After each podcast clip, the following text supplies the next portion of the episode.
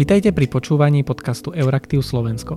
Počúvate záznam online diskusie s názvom Ženy a kríza zmení pandémia pohľad na ekonomické postavenie žien? Diskusiu organizovali občianske združenie Europolisy a Friedrich Ebert Stiftung kancelária v Bratislave v spolupráci s Euraktiv Slovensko. Príjemný dobrý deň ešte raz všetkým. Vítam vás pri sledovaní dnešného online webináru, ktorý sme nazvali uh, Ženy a kríza zmení pandémia pohľad na ekonomické postavenie žien. Tento webinár organizujú Friedrich Heber Stiftung v spolupráci s občianským združením Europolisy, portál Euraktiv.sk, jeho mediálnym uh, partnerom. Uh, možno nás teda už aj sledujete na, uh, na streame, uh, podujete budeme streamovať a takisto zvukový záznam z neho budeme mať u nás ako, ako podcast. Budeme sa rozprávať v prvej polovici s našimi hostiami, v druhej polovici je tu možnosť a môžete s tým začať už aj teraz klásť ďalšie otázky. Je to možné prostredníctvom funkcionality, ktorý vidíte v dolnej časti vašej obrazovky, prostredníctvom Q&A. Ja sa budem snažiť tie otázky nejakým spôsobom zapracovať do, do diskusie v druhej časti. A teda toto bude taká nejaká postupnosť postupnosť našej debaty.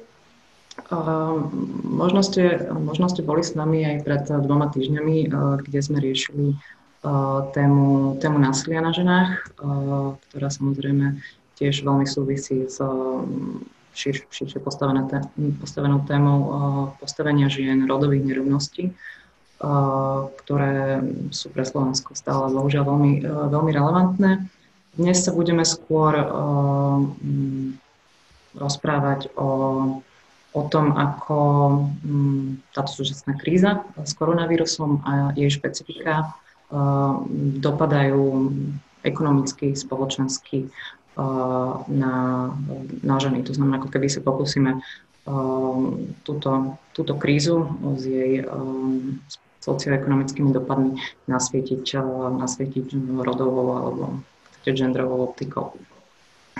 Um, veľa totiž to od začiatku krízy počúvame o tom, uh, že je potrebné zachraňovať, uh, zachraňovať ekonomiku. Už menej hovoríme o tom, že um, ako ekonomické vzťahy, tak ani pracovný trh uh, nie sú uh, rodovo slepé. Uh, akokoľvek sa niekedy tvárime, tvárime že, to tak, že to tak je. Budeme dnes diskutovať s vzácnými hostkami. Budú to tri dámy. Um, mala by tu dnes s nami byť a riešime ešte jej technické pripojenie k diskusii pani Silvia Porubenová, ktorá je sociologička, riaditeľka Inštitútu pre výskum práce a rodiny, uh, čo je v podstate analytická jednotka tom ministerstvom práce, sociálnych vecí a, a rodiny. Uh, je tu dnes s nami aj pani Miriama Latovanie-Svetkovská, uh, ktorá donedávna pôsobila ako riaditeľka implementačnej jednotky Úradu vlády Slovenskej republiky s tým dovedkom, že je momentálne na materskej dovolenke, respektíve venuje sa materským povinnostiam, aby sme použili lepšie, lepšie slovo. A je s nami aj výskumníčka pani Barbara Holubová, ktorá pôsobí analytička v Stredoeurópskom inštitúte pre výskum práce. Celzi. Dobrý deň. Úvodné slovo, s úvodným slovom vystupí pani Zuzana Homer, vedúca Bratislavskej kancelárie Friedrich Stiftung. Nech sa páči, pani Homer. Ďakujem veľmi pekne. Tak ja vás všetkých tiež v mene Friedrich Stiftung vítam na tomto dnešnom podujatí a tak ako už spomínala Zuzka Gabrižová, je to už teda piatý webinár, ktorý v spolupráci s Euraktivom organizujeme od teda vypuknutia krízy a ja som veľmi rada, že sa teda nevenujeme tým klasickým témam, ktoré e, teraz momentálne riešia mnohé organizácie, a to teda tie ekonomické dopady, priemysel, prepad trhov, poklesy na burzách, ale teda, že sa budeme venovať práve postaveniu žien a dopadom krízy na ženy nielen v tom ekonomickom kontexte. Um, každá kríza ako taká vždy spoločnosti v podstate prehlbie rozdiely a zdôrazní tie nerovnosti, ktoré v nej doteraz existovali. A na mnohých frontoch je citeľné, že sú to práve ženy, ktoré v tejto situácii držia spoločnosť pohromade a sú uh, vystavené väčšiemu riziku. Mám tým na mysli, či už ich profesijný život, sú to teda predovšetkým zdravotné sestry, ošetrovateľky, opatrovateľky, ale samozrejme aj predavačky, čašničky a podobne. A na druhej strane ich teda rodinný život, kde s nasadením mnoho väčším ako doteraz sa z nich zo dňa na stali učiteľky, kuchárky, vychovateľky na plný úvezok. Myslím si, že je preto potrebné, aby sme si uvedomili, že počas krízy sú ženy o mnoho viac vystavené následovným rizikám.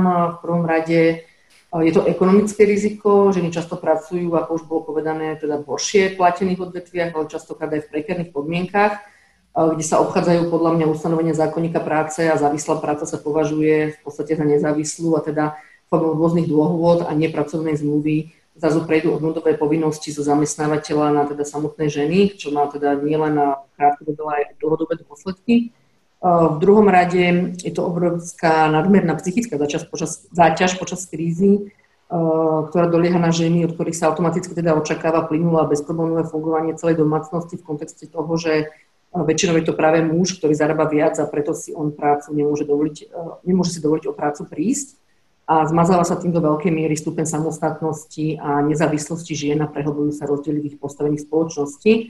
No a v neposlednom rade ide o náraz domáceho násilia, ktoré je len teda počiarknuté výraznou ekonomickou závislosťou žien od mužov e, počas krízy v súvislosti s domácou izoláciou, e, menším alebo žiadnym príjmom a potom závislosti od živiteľa rodiny. No ale e, rozumný človek sa dokáže z krízy aj poučiť čo by teda v našom prípade mohlo znamenať e, presadzovať štruktúrálnu politiku rodovej rovnosti, e, pretože systém, ktorý zdržia pokupe predovšetkým zle platené, dvojnásobne vyťažené a násilím teda často ohrozované ženy už na, za normálnych podmienok na pokraji svojich existenčných možností. A poučenie skoro by preto malo priniesť určite také um, odbúravanie systematických nerovností medzi pohľaviami a predpokladom toho by malo byť um, rodovo spravodlivé pre rozdelenie prostriedkov. A verím teda, že neostaneme pri verejných poďakovaniach politikov, nositeľov štátnej moci, ženám za ich extrémne náročnú prácu počas krízy a pri verejných potleskoch z balkónov, ale že sa nájdú teda aj systémové riešenia, ktoré dokážu adekvátnejšie ohodnotiť maloplatené profesie a prijať systémové zmeny na odbúravanie rozdielov, tak ako je to deklarované práve v programovom vyhlásení vlády, konkrétne v časti o realizovaní politík e, zameraných na znižovanie nerovnosti medzi mužmi a ženami a odstraňovanie diskriminácie žien. Ja som teda veľmi rada, ako spomínala, spomínala v úvode Zuzka, že máme medzi nami tri panelistky, ktoré tejto téme prispejú svojimi poznatkami, za čo im teda mene Friedrich Ebert Stiftung veľmi pekne ďakujem a som rada, že ste tu vy, ktorí ste sa pripojili a ktorí tejto téme venujete pozornosť a vás zaujíma. Želám týmto e, vydarený webinár a odovzdávam ďalej slovo. Ďakujem. Ďakujem pekne Zuzane Omer za, za úvodné slovo. Vyzerá to, že už máme aj všetky, všetky panelistky 100% pripojené, čo, čomu sa veľmi teším. Skúsme teda naozaj možno v takom úvode pomenovať niektoré tie základné dopady na ženy, ktoré táto kríza môže mať. Treba povedať, že do tejto mimoriadne v podstate svojou povahu bezprecedentnej krízy nevstupuje Slovensko zo z pohľadu rodovej rovnosti v, nejakej výbornej situácii. Posledný vlastne index rodovej rovnosti, ktorý robí EG vlastne Slovensko umiestňuje na, po ak sa nemýlim, Maďarsko a Grécku na vlastne tretie posledné miesto v tomto indexe. Je teda mnoho dôvodov, mnoho asi aj dát, ktoré, ktoré potvrdzujú, že Slovensko má veľké rezervy. Um, do akej miery teda vieme dnes povedať um, pri zohľadnení povahy tejto krízy, ktorá je veľmi špecifická uh, a pri tom, čo vieme už o, o problémoch o ekonomickom postavení žien a spoločenskom postavení žien, uh, aké možno zvýraznenia problémov vieme očakávať a, a ak tam vidíte, tiež môžete pomenovať aj možno nejaké, nejaké príležitosti ak sú. Možno by sme začali pri pani, e, pri pani Porubanovej. Nech sa páči, máte slovo. Asi sa nepočujeme. Sekundičku.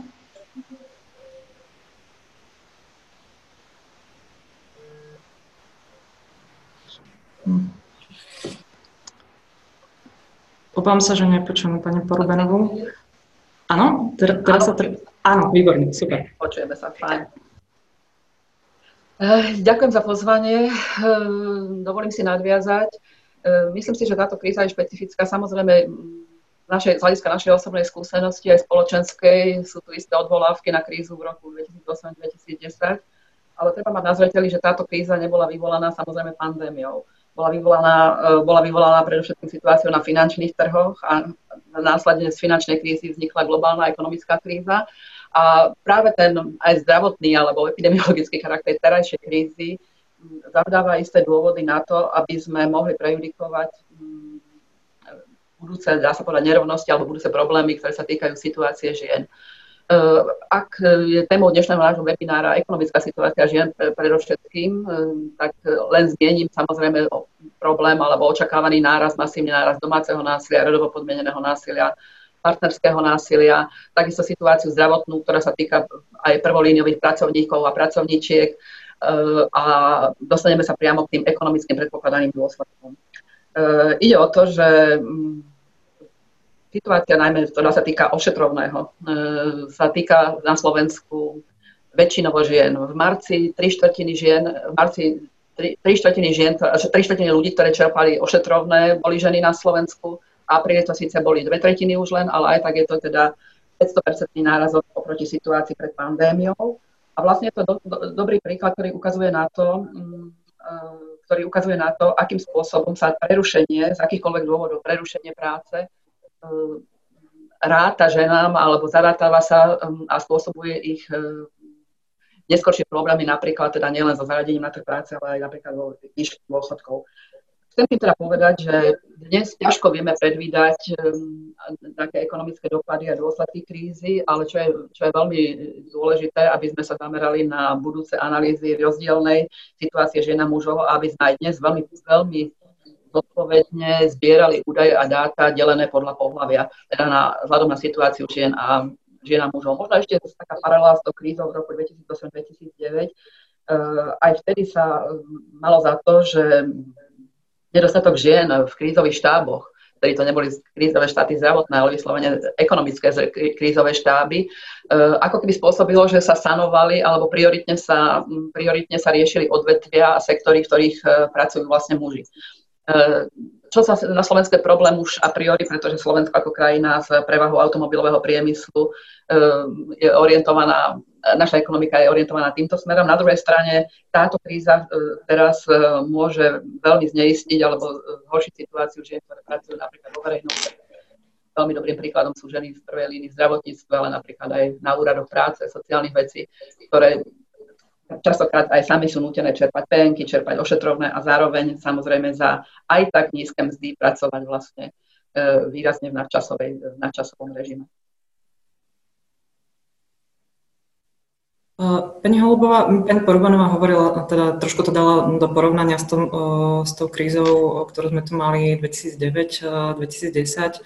Tam vtedy naozaj um, jednak teda sa prvotne riešili tie sektory, ktoré pani, pani Porbanová spomenula, ale teda jedným z dôsledkom bolo, že uh, škrty vo verejných financiách, ktoré, ktoré následne prišli, sa, sa dotkli najmä teda oblasti, ktoré uh, boli relevantnejšie, relevantnejšie pre ženy. Um, ako vy vidíte dôsledky možno uh, tej krízy? Budú, nejak, budú špecifické, budú sa v niečom, niečom podobať uh, tej kríze, ktorú sme tu mali pred desiatimi rokmi? Ja by som naozaj asi zdôraznila ešte tú východiskovú situáciu, ktorá bola na začiatku oboch kríz. Hej, ako keď si pozrieme naozaj, ako ste spomínali, pani Gabrižová, tie sumárne indexy alebo jednotlivé indikátory, v akej situácii sa ženy nachádzali, tak treba to naozaj vnímať, že k tomuto sa ako keby pridáva ešte ďalšie, ďalšie znevýhodnenia, ďalšia intenzita práce a ďalšie ako keby prekážky, ktoré iba zviditeľnia viacej tieto nerovnosti a naozaj nespravodlivosti voči ženám. Čo sa týka prvej krízy v roku 2008, tam naozaj dochádzalo hlavne k veľkému nárastu, veľmi rýchlemu nárastu nezamestnanosti mužov, ale v druhom slede naozaj bolo vidno, že vznikala dlhová kríza a došlo minimálne k zmrazeniu platov alebo ako keby e, nevyvíjeniu sa nejakých, nejaké zamestnanosti vo verejnej sfére. To znamená, že Dlhé, dlhé roky, bolo to niekoľko rokov, keď naozaj platy vo verejnej správe nerastli a spôsobovalo to naozaj neuveriteľne veľa problémov. Jednak, o, jednak samozrejme odchádzajú ľudia z tých sektorov do privátneho sektora alebo do zahraničia. E, dnes vieme, že napríklad v sektore zdravotníctva chýba, e, chýbajú sestry, dochádza k výraznému starnutiu populácie sestier a dnes už vieme, že myslím, že práve tento rok nastupujú, e, alebo bude, začína byť veľký úpadok sestier, ktoré odchádzajú do dôchodku. A to je vlastne naozaj dôsledok ako keby dlhodobého obdobia, keď tie platy vo verejnej správe naozaj nerastli. Našťastie vieme, že v roku 2018 do, do, došlo k, k, k takej tej celoplošnej, kolekt, celoplošnej e, kolektívnej zmluve vyššieho stupňa, keď došlo k tomu 21-percentnému nárastu. To ako tak sanuje ako keby situáciu. Cez to všetko, ale tie platy vo verejnej správe sú stále ako keby veľmi nízke, či už je to učiteľiek, alebo sestričiek, alebo úradničov.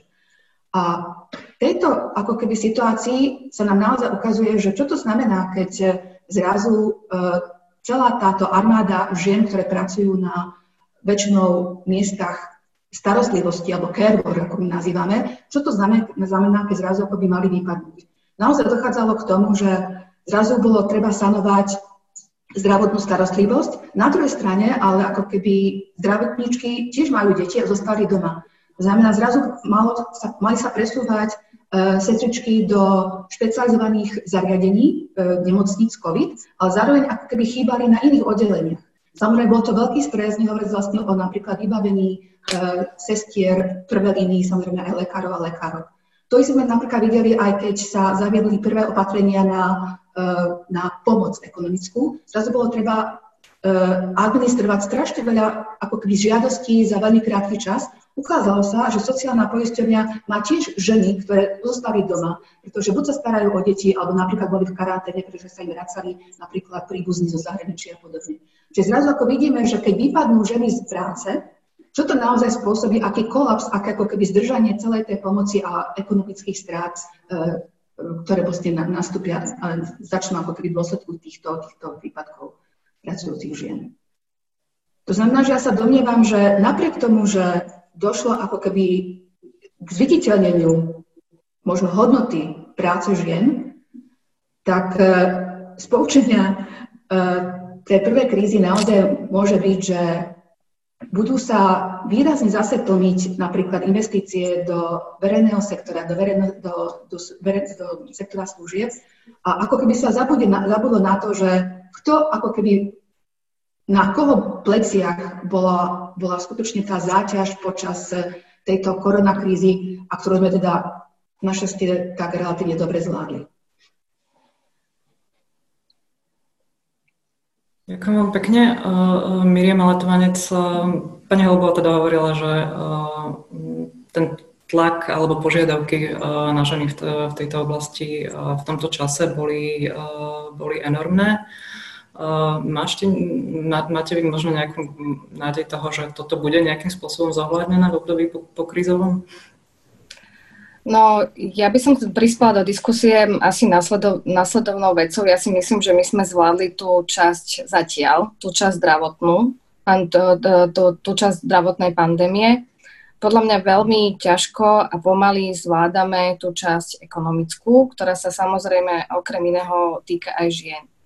Jednu vec, ktorú nám ukázala táto kríza na rozdiel od tej predchádzajúcej je tá, že stále v roku 2020 ako keby Slovensko nemalo oficiálne a, legálne rozvinutý tzv. ten childcare se, sektor alebo sektor starostlivosti o, o, o deti. A možno by som to nelimitovala len na deti, ale takisto aj na chorých a slabších z dôvodu toho, že ja si myslím, že veľakrát nie je potrebné, aby nám štát verejnou politikou ukladal, čo máme robiť, ale štát by nám verejnou politikou mal dať možnosť voľby. To znamená, že pokiaľ nastala tá situácia, kedy pandémia zasiahla do životov jednak z pohľadu ekonom, ekonomického. To znamená, že ako keby nás uzatvorila všetkých doma z dôvodu zdravotných a hygienických dôvodov. Zároveň postupne pri uvoľňovaní opatrení mala nejakým spôsobom reflektovať aj na práve oblasť starostlivosti o tieto skupiny obyvateľstva. Childcare, alebo teda starostlivosť o deti sa dneska v súčasnosti obmedzuje jednak na tie inštitúcie, na to inštitucionálne zázemie. To znamená, že vieme, že sú tu inštitúcie ako materské školy, základné školy a, a školy. Zároveň tu máme domových sociálnych služieb, ale nejakým spôsobom um, by sme mohli začať do budúcnosti debatovať o tom, že hoci zákon nám umožňuje detské skupiny alebo proste nejakým spôsobom neformálnejšie spôsoby výchovy a vzdelávania, tento sektor momentálne pre ekonomiku skôr znamená ako ke, a, a, aký, a, akúsi šedú zónu. Všetci vieme, poznáme to, je to úplne prirodzené, že častokrát máme vysokoškoláčky alebo ženy v dôchodku, ktoré sa starajú o, o, o deti jednak z, od, zo susedstva alebo sa starajú nejakým spôsobom neformálnym o, o, o, malé, o, o o, malé deti alebo aj o, tý, o, o tie naše rodiny, ale tento sektor nejakým spôsobom nie je sformalizovaný, neexist, neexistuje alebo nemá nejakým spôsobom um, um, nastavené pravidlá tak, aby bola z toho jedných, jednak legálna práca, ale zároveň, aby to generovalo dodatočné zdroje do, do štátneho rozpočtu, pretože dania od vody samozrejme, uh, samozrejme túto oblasť uh, generujú. Ak sa pozrieme na zahraničie v súčasnosti, akým spôsobom sa špeciálne touto oblasťou zaoberá, tak e, vidíme, že krajiny ako Veľká Británia alebo Austrália špecificky kreuje opatrenia, ktoré sa práve na túto oblasť e, zamerajú, či už dotovaním jednak poskytovateľov takýchto, e, takýchto služieb, alebo dávajú možnosť obyvateľom, ako napríklad v Taliansku, vo forme nejakej jednorazovej dotácie využiť v podstate tieto peniaze tak, aby tá žena mala možnosť voľby a rozhodnúť sa, ako chce, aby sa v tomto čase dokázala postarať o svoju rodinu, o svoju domácnosť, o vzdelávanie svojich, svojich najbližších a aby zároveň bola plnohodnotným členom v podstate na pracovisku, či už z pohľade home office alebo fyzickej prítomnosti a aby dokázala zmanažovať ten čas tak, aby hlavne sa necítila v strese a nebola nejakým spôsobom obmedzovaná. Asi toľko na začiatok.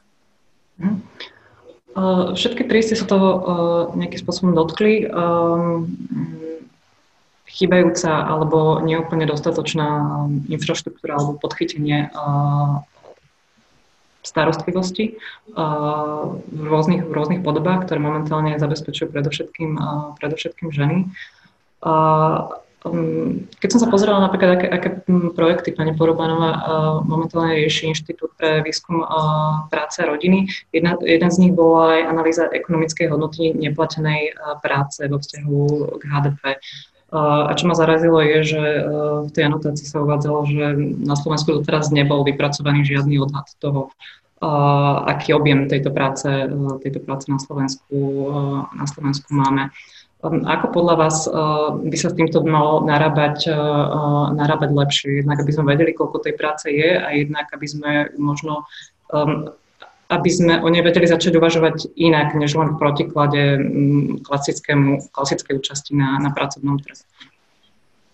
No ak môže mať kríza nejaké východisko, respektíve môže byť akým mentálnym prínosom pre nás, tak zvykne sa hovorievať, že kríza je príležitosťou zmeniť, zmeniť myslenie a možno v tomto ohľade, konkrétne v tejto agende, je príležitosťou zmeniť prístup. E, veľmi správne ste, e, sa nám to vygenerovalo, že tie základné oblasti dopadov e, tejto krízy súčasnej na ženy môžeme vidieť naozaj v oblasti zamestnanosti, v oblasti trhu práce, v oblasti zdravia, samozrejme v oblasti násilia a v oblasti, myslím, to je úplne rovnocená oblasť, žiadny z nich by som nepriorizovala, ale táto si naozaj žiada priorizáciu tu a teraz, je to práve oblasť neplatenej práce. E, Slovensko, ale nielen Slovensko, aj v kontexte iných európskych krajín je krajinou, kde ten objem neplatenej práce je výrazne, výrazne delegovaný na ženy. Tie čísla sa rôznia, či sú to tri štvrtiny domácej neplatenej práce, alebo sú to dve tretiny. Ide aj o to, či do tej neplatenej práce zahrňame aj tie nadstavbové činnosti, teda prácu, ktorá sa týka mm, hier, učenia s deťmi, alebo naozaj len tie necesívne výkony, ktoré sa každý deň nákupov, varenia, upratovania a podobne. E, v každom prípade sa ale jedná aj o to, aby táto práca mm, nemala len rovnakú hodnotu, alebo nemala, nemala hodnotu, ktorú si zaslúži mať, ale aby bola aj oceňovaná, oceňovaná teda finančne. A tento dialog, alebo tento diskurs, alebo narratív sa vedie už mnohé desaťročia. A ja myslím, že sa nám to práve v tejto situácii tak nádherne synergicky spája, aby sme si to uvedomili. Preto som začala aj tým zdôraznením toho, že ženy ťahajú za kračí koniec práve v oblasti zamestnanosti a výšky miest. Asi ste už spomínali dnes e, rodový mzdový rozdiel, ktorý je stále na úrovni e, minimálne 16% ale práve tej, tej, toho, tej veľkej nespravodlivosti, ktorá sa odrazí vo výške dôchodkov. Teraz som práve spomenula, spomenula českú eurokomisárku pani Jourovú, komisárku pre hodnoty a spravodlivosť, ktorá myslím, veľmi šarmantne to povedala, že ju vždy rozčuluje, keď e, vidí, vidí číslo 16-percentného mzového rozdielu, ale 30-percentného rozdielu, všeobecného rozdielu v dôchodkoch medzi mužmi a ženami, ktorý je vlastne vygenerovaním práve týchto synergických e, neriešených nerovností, ktoré sa týkajú prerušenia kariéry, nižších miest, e, štruktúry ekonomiky, to znamená, že ženy pracujú v tých sektoroch ekonomiky a v tých sektoroch priemyslu, ktoré sú menej platené a podobne. A pani Jurová to nazval dokonca tak, že teda celoživotnou odmenou žien e, za starostlivosť o rodinu a ich blízkych nie je dovolenka na Seychelloch, ale je to o 30% nižší dôchodok. Takže e, ja myslím, že bez, tej, bez tohoto sa každá rozplietanie každých nerovností sa začína pri ekonomických nerovnostiach, to keď zdôrazňujeme. Čiže pri nízke mzdy, pri nízke dôchodky sú tým zásadným kruciálnym problémom u nás na Slovensku, si myslím. A je dobré, že sme spomenuli teda tú oblasť, e, tú oblasť e, neplatenej práce, čiže je to apel na to viesť e, diskusiu, akým spôsobom túto prácu zhodnotiť, oceniť. A mm, tou odvolávkou môže byť práve to, že v tejto situácii neočakávanej krízy, krízy, ktorá mala pandemický základ, sa ukázalo, že mrhať polovicou kapitálu ľudského, teda nedocenovať tento kapitál, na jednej strane ho preťažovať, preťažovať ženy aj prá- neplatenou prácou doma a e, platenou prácou alebo zle platenou prácou v prvej línii je vlastne mrhanie naozaj ľudským kapitálom. Um, spomínali ste uh, zle platenú, uh, platenú prácu, to je vlastne um, ďalšia vlastne veľká, veľká oblasť pracovné podmienky a to v akých uh, takých pracovných podmienkách ženy, mnohé ženy pracujú, čo tiež nebýva vždy súčasťou, súčasťou tej diskusie. Mnohé pra, pracovné vzťahy sú, sú prekerné, sú, sú neisté aj pre tie ženy. Um, takisto je tam diskusia o tom, že či um, práca na um, kratší pracovný uh, úvezok uh, pomáha alebo naopak nejakým spôsobom uh, vrstvy eh, alebo komplikuje eh, situáciu eh, pre ženy. Kde sa v tejto, v tejto sfére nachádzame momentálne, pani Holubová? Čo týka napríklad kratšieho pracovného úväzku, tak pre Slovensko je typické, že relatívne veľmi málo žien, aj mužov, pracuje na kratší pracovný úväzok, napríklad v porovnaní s Holandskom, kde naozaj veľmi, myslím, že 70% žien pracuje práve na kratší.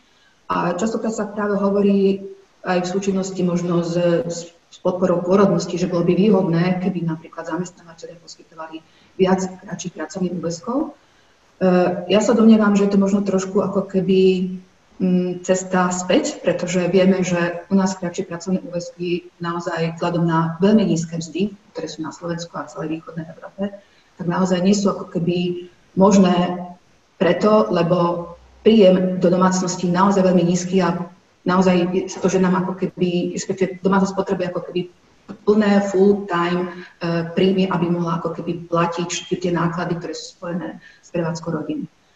Uh, čo sa týka prekárnej práce, možno ja sa ešte trošku vrátim k tej práve neplatenej práci uh, v domácnosti, ktorá ako keby sa nám práve tým, že je neplatená, prenášala do odvetví, ktoré sú typické práve prácou starostlivosti, a ako keby sa práve tá hodnota starostlivosti znižovala práve tým, že v domácnosti sa táto práca robí zadarmo. Je to ako keby poslanie a prirodzená, prirodzeno ženy, e, že ako takúto prácu vykoná. A častokrát sa napríklad hovorí o poslaní napríklad e, sestričiek alebo poslaní učiteľskej profesie. A ja sa domnievam, že práve to, že ženy vykonávajú veľmi veľa práve domácej práce, tak sa to odzrkadluje práve v nízkej hodnote práce starostlivosti, e, či už o deti, čiže v školstve, alebo napríklad u pacientov. E, dnes, teda hlavne v zahraničí, sa už hovorí ako keby o prehodnotení hodnoty práce starostlivosti. Nastavujú sa ako keby znova schémy, ktoré určujú iné platové hladiny práce starostlivosti, práve ktoré berú do úvahy jednak aj emocionálne zaťaženie, alebo napríklad aj zdravotné rizika, keď napríklad sociálne pracovníčky chodia do terénu, ktoré naozaj môže byť aj rizik, e, rizikom nejaké nákazy. A naozaj sa ako keby snaží nazerať na prácu starostlivosti inými kritériami ako doteraz. A myslím, že je to možno práve, práve správna cesta, ako zvýšiť hodnotu práce starostlivosti a nielen tým, že je ako keby potrebná naozaj ako e, tej práce starostlivosti bude neustále viac a viac e, bude teda požadovaná z hľadiska ako keby dopytu, ale presne, aby bolo jasné, že čo to znamená starať sa o deti, čo to znamená starať sa ako keby o iných ľudí a že to má naozaj ako veľmi vysokú ekonomickú hodnotu. A nedá mi nespomenúť, keď hovoríme teda na pôde Euroaktívu, čo sa naozaj ako keby deje možno v rámci Európy e, v sektore zdravotníctva. Zažili sme prípady práve počas korona krízy, keď e, napriek vysokého, vysokému riziku nákazy sa či už z Rumunska alebo aj z iných krajín, ako keby vybavili čartové lety a dovážali sa pracovníčky do krajín ako napríklad Rakúsko alebo Nemecko. Podstate tam, kde ako keby tá práca starostlivosti je veľmi nízko ohodnotená, tak západné bohatšie krajiny si zvážajú e, opatrovateľky a e, ľudí, ktoré aby vykonávali túto prácu. A samozrejme, je to aj o mnoho, je to teda nielen to sektor e, starostlivosti, ale aj sektor napríklad uh, seasonal work, to znamená napríklad zberači údolí a podobne. Čiže zrazu, ako keby, keď hovoríme o nejakej solidarite v rámci Európy, tak ukazuje sa, že už aj pod, pred, pred krízou sa to dialo, že napríklad boli lákaní, či už zdravotní, e, zdravotné sestry alebo lekári do krajín, ktoré vlastne im mohli poskytnúť o mnoho vyššie podmienky. A nebola to len východná Európa, ale aj južná Európa. A ukazuje sa zrazu, že tie, tie e, zdravotnícke systémy alebo systémy starostlivosti zrazu e, sú na kraji kolapsu práve kvôli tomu, že iné bohatšie krajiny e, ako keby vytiahli veľkú, veľké percento e, ľudí, ktorí sa práve venujú tejto práci. No, treba povedať, že je to aj bod, bod kritiky aj smerom k európskym inštitúciám, že neriešia niektoré tieto štruktúrálne, podmien- štruktúrálne problémy a takisto aj vyššia, vyššia účasť žien na trhoch práce v západných krajinách je daná aj tým, že veľké bremeno tej starostlivosti, ktoré by inak tieto ženy museli robiť, sú zabezpečované práve pracovnou silou z východnej, z východnej Európy alebo z iných, z iných krajín. Miriam Letovanec, možno počas krízy veľa ľudí pracuje, pracuje z domu, začal sa viac využívať teda práce z domu. Uh, teleworking, um, je toto aj, sa zdá, že aj po kríze to bude viac akceptovaný model, model práce. Uh, podľa vás to pre ženy niečo, niečo rieši, alebo uh, skôr, je to, skôr je to problém? Vychádzali rôzne aj zaujímavé, zaujímavé porovnania v tom zmysle, že kým, um, kým muž je schopný mať 3 hodiny neprerušenej práce, práce z domu, žena je schopná mať maximálne hodinu za každé teda 3 hodiny pre muža. Um, ako sa vám to javí? Myslím si, že je to vec, ktorá určite bude podkladom pre diskusiu a nie len to, nie len práca z domu home office, ale zároveň aj 5-dňový pracovný týždeň. Vidíme to už aj v iných krajinách, že v podstate z pohľadu sledovania alebo pohľadu na tzv. well-being spoločnosti e, sú dneska v tých vyspelých e, krajinách, ktoré sú frontmeni aj v oblasti rodovej rovnosti, asi tak by som to nazvala, na stole diskusie v dvoch rovinách.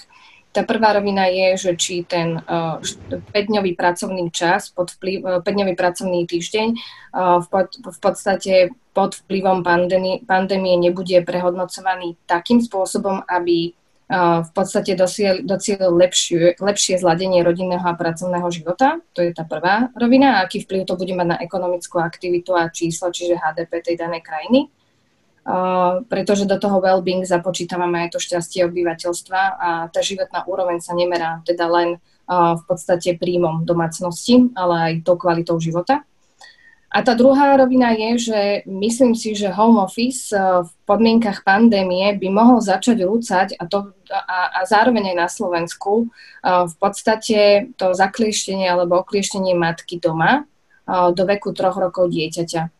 Pretože, pretože ukazuje nám napríklad aj to, že počas materskej dovolenky alebo rodičovskej dovolenky, pokiaľ tá matka dostane priestor, dokáže jednak zľať, ak chce samozrejme, dokáže zladzovať jednak ten svoj rodinný, aj ten svoj pracovný, pracovný život.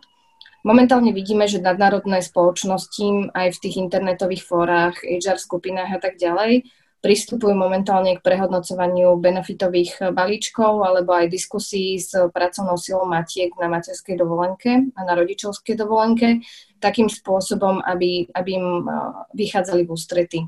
Je to možno niečo, čo je tu pod pokrievkou, čo nám tu, čo nám tu drieme, um, taká tá základná predispozícia alebo hypotéza, že, že matka má byť e, doma uh, s dieťaťom do jeho do veku troch rokov, uh, si myslím, že takisto predstavuje príležitosť v súčasnosti na to, aby sa o tejto téme začalo diskutovať.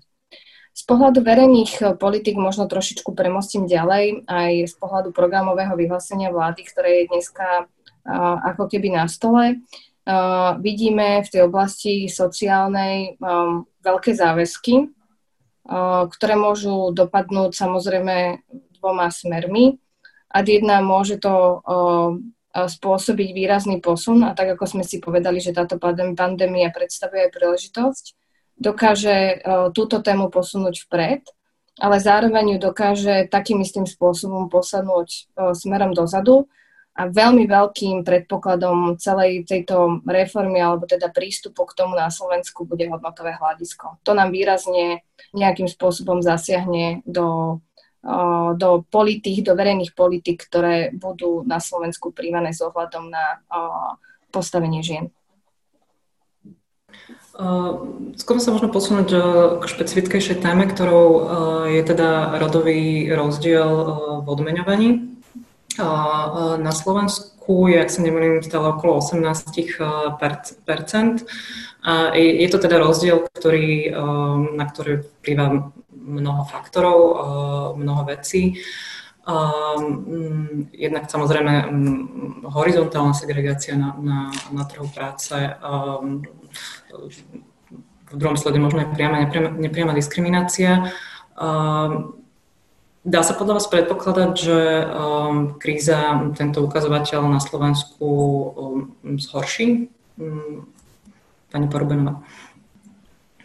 Áno, obávam sa, že áno. A aj príklad uh, gender pay gapu nám ukazuje, ako naozaj všetky tie témy, ktoré sa týkajú spravodlivosti medzi uh, mužmi a ženami, uh, veľmi úzko súvisia. Spomenuli sme už platenú, e, platenú prácu, neplatenú prácu, otázku zdravia, otázku starostlivosti. Ale rada by som ešte raz zdôraznila, že naozaj aj z otázky, ktorá je prioritou, opakujem, otázky uh, hodnoty a ceny neplatenej práce, neplatenej, neplatenej starostlivosti sa odvíja aj otázka, dajme tomu, zastúpenia žien uh, v rozhodovacích pozíciách ekonomických nielen v politickom živote, ale v rozhodovacom, ktorá je takisto nevyhnutná preto, aby sa príjmali politiky a opatrenia, E, ktoré budú v súpade s tou žitou skutočnosťou. Miriam veľmi správne e, povedala, že rozhodovať budú hodnoty. Rozhodovať budú hodnoty, ktoré sú častokrát manifestované. Hodnoty, ktoré nevychádzajú z reálne žitého života žien, ale akým si sú naodkrojované už ideologicky alebo v zmysle nejakej e, politickej vôle a očakávaného, dopa- očakávaného dopadu na voličov a voličky. Takže ak by som mala povedať, čo, by, čo nutne musí byť, e, nutne musí byť súčasťou verejných politík po kríze alebo počas krízy, tak je to, mm, je to perspektíva rovnosti ako, ako horizontálna perspektíva všetkých verejných politík.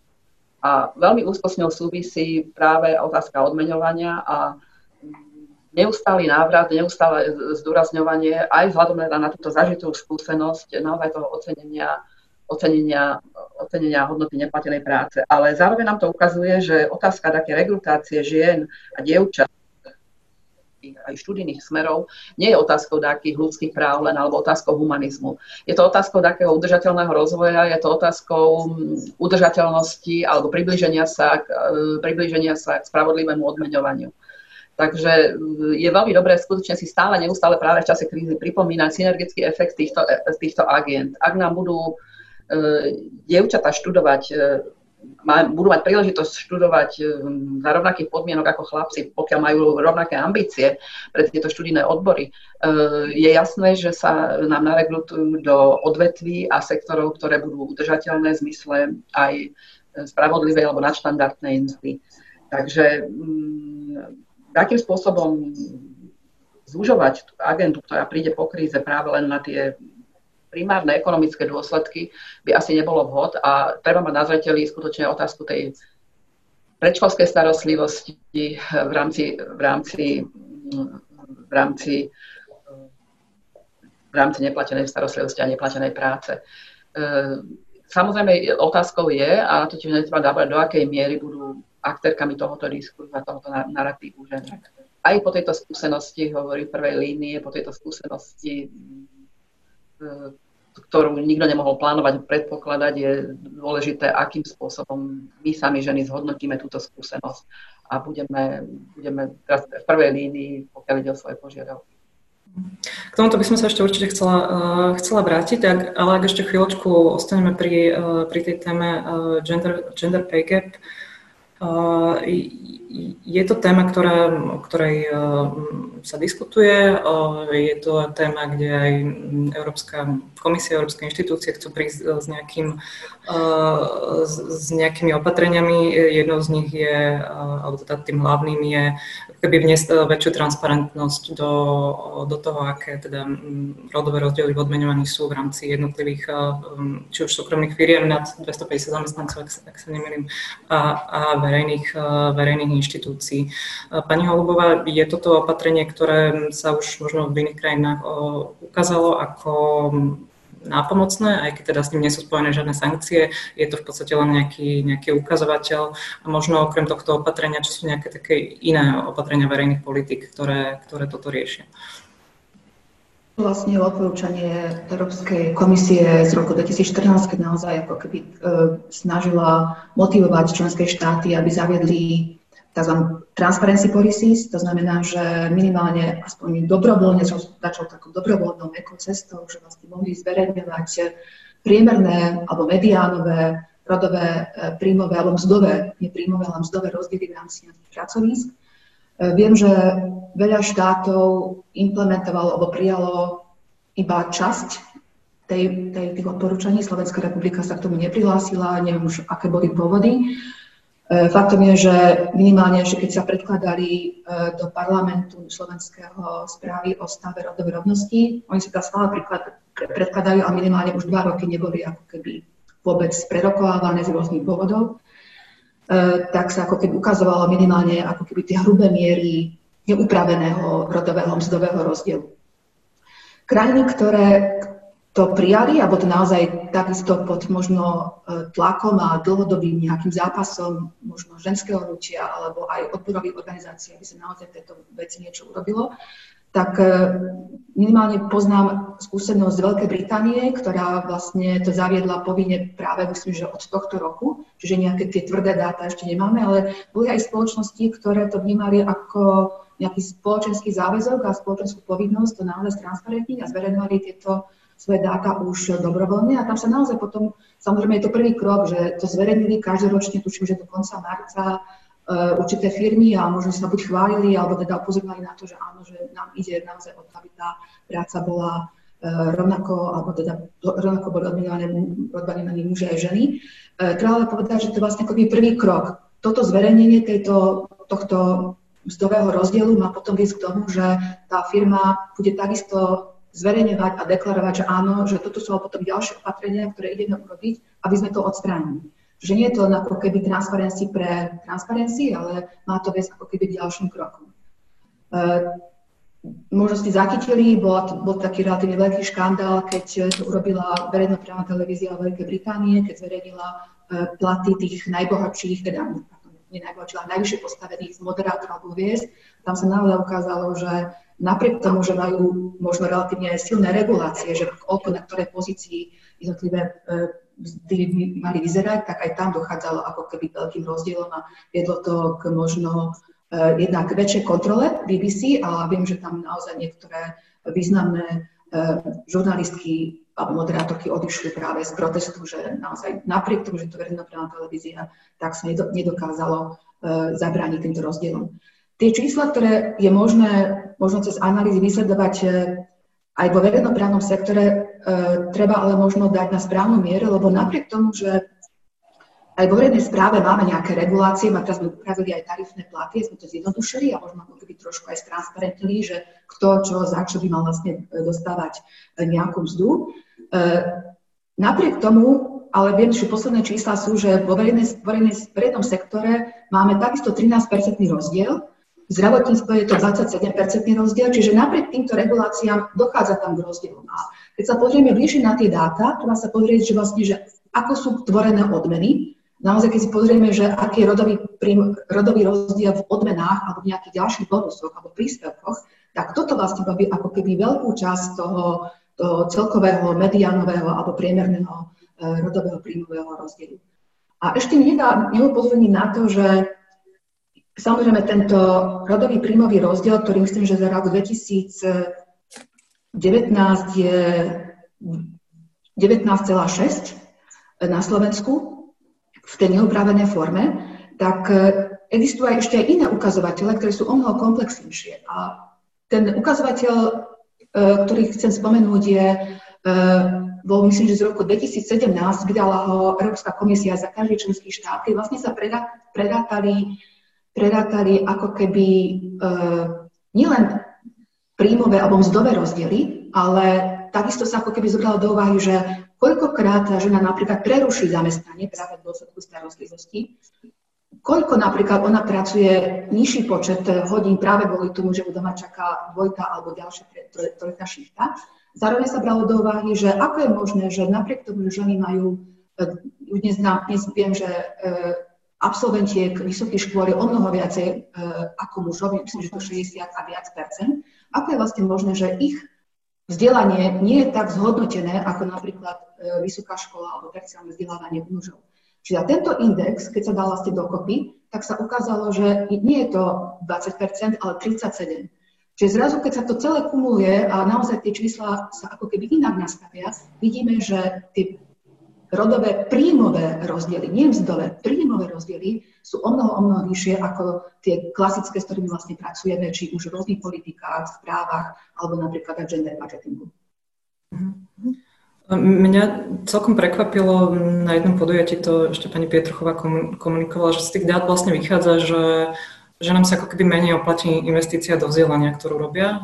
Ženy sú u nás, ak sa nemýlim, vzdelanejšie, ak to meriame teda dosiahnutím aj vysokoškolským vzdelaním. Napriek tomu je to práve, ten rozdiel je príjmový alebo teda mzdový najväčší v súkromnom sektore pri vysokoškolských vzdelaných, vzdelaných ľuďoch, čo je podľa mňa veľmi zaujímavé a možno, že čím sa to dá vysvetliť. Pani Borbonová. No, opäť je to krásna, krásny príklad toho, akým spôsobom sa nám, nám do seba zapadajú všetky, všetky tie agendy.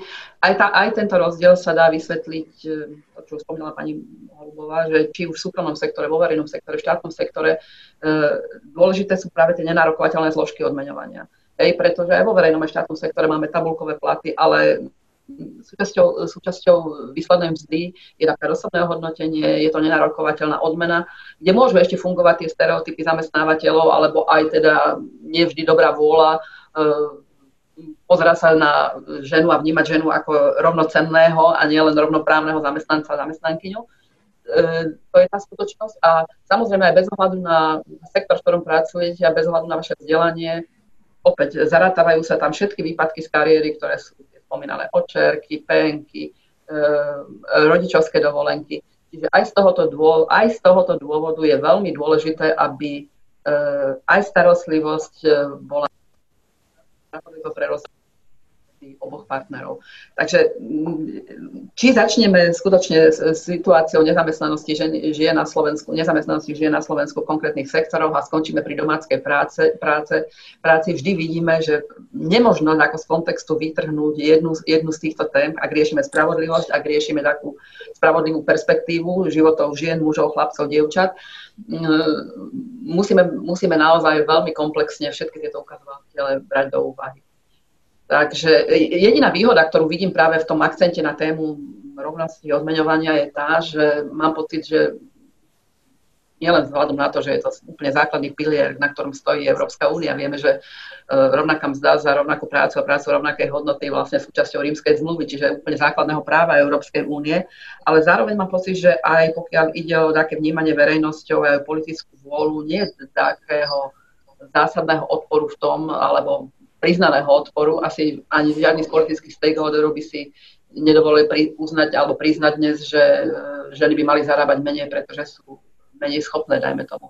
Uh, stretol by sa určite s veľmi, s veľmi pobúrenou reakciou, ako svojho času europoslancov, myslím.